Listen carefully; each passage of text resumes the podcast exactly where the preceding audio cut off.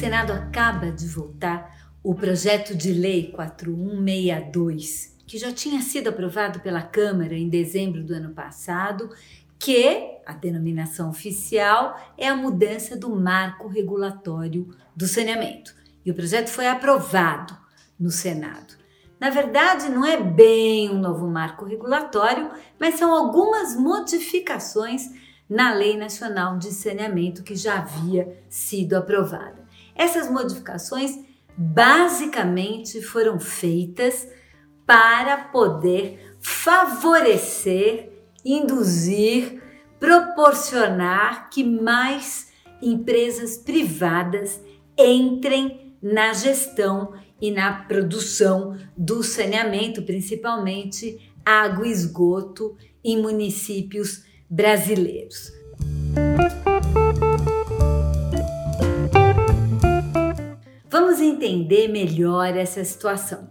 Toda justificativa para essa mudança no marco legal foi o fato de que continuamos engatinhando no saneamento. É isso mesmo, continuamos engatinhando no saneamento e a situação de áreas sem acesso à água e principalmente a situação do tratamento de esgoto no Brasil e especialmente em algumas regiões é trágica. Ou seja, de fato é absolutamente necessário se avançar no saneamento no Brasil. Mas dali a imaginar que o grande problema é o monopólio, o verdadeiro monopólio que as companhias estaduais de saneamento, aquelas que foram montadas durante o Planasa, que é o Plano Nacional de Saneamento, que foi bolado durante o período da ditadura e que foi o responsável pela implementação do saneamento até hoje,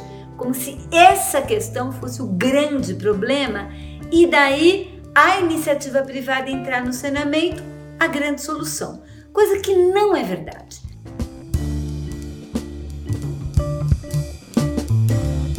Bom, é preciso reconhecer sim que algumas companhias estaduais realmente não investem, não prestam um bom serviço, não fazem, não chegam até onde precisa chegar. Sim, é verdade.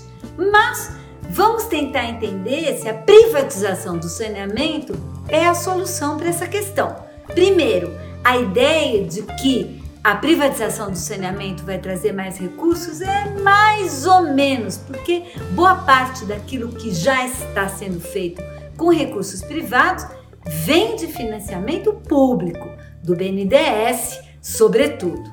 Segundo lugar, todo o modelo do saneamento está baseado na ideia de que é a tarifa que vai remunerar, ou seja, para que as empresas privadas consigam devolver o dinheiro que elas pegaram emprestado e ainda ter lucro e juros, isso significa, como alguns já têm apontado aí, um tarifaço, ou seja, a tarifa vai aumentar.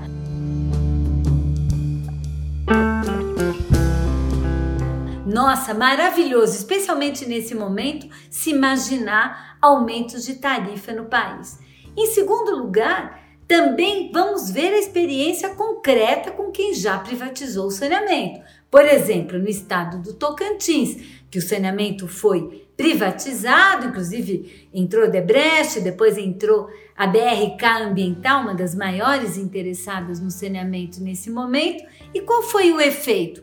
Bom, dos mais de 120 municípios do estado do Tocantins, a companhia já resolveu largar de mão uma boa parte desses municípios, ficando agora só com 47. Ou seja, municípios pequenos, nem um pouco lucrativos, não interessa. Outra experiência é Manaus. Manaus já está privatizada a água e esgoto há mais de 20 anos. E aí, como que é a situação de Manaus? só 12,5% de tratamento de esgoto. Ou seja, não parece que a grande questão aqui é gestão por companhia estadual ou gestão por companhias privadas. Tem várias questões que precisam ser enfrentadas no saneamento e que esse marco, essa lei, nem toca. Primeiro lugar, toda a lógica do saneamento deste modelo é a lógica de trazer água de onde for e poder vender essa água.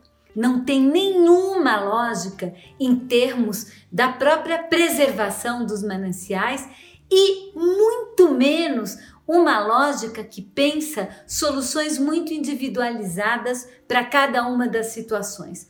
A lógica da produção do saneamento sempre foi, desde o Planasa, das grandes obras. Trazer obras, fazer grandes adutoras, fazer grandes estações de saneamento, coisa que absolutamente não está rompido com esse projeto. Tanto é que se imagina blocos de municípios entrando obrigatoriamente para poder entrar sob a gestão de uma mesma companhia. Na verdade, a mudança radical que o saneamento no Brasil precisa, é absolutamente necessária, não é nem tocada nesse projeto de lei. Agora vai caber aos municípios, e uma decisão será deles, de que, ao terminar os seus contratos com as companhias que hoje servem, em que rumo vão tomar. Isso significa que esse debate ou essa discussão absolutamente não terminou, mas que nesse momento vai se dar muito mais no âmbito municipal.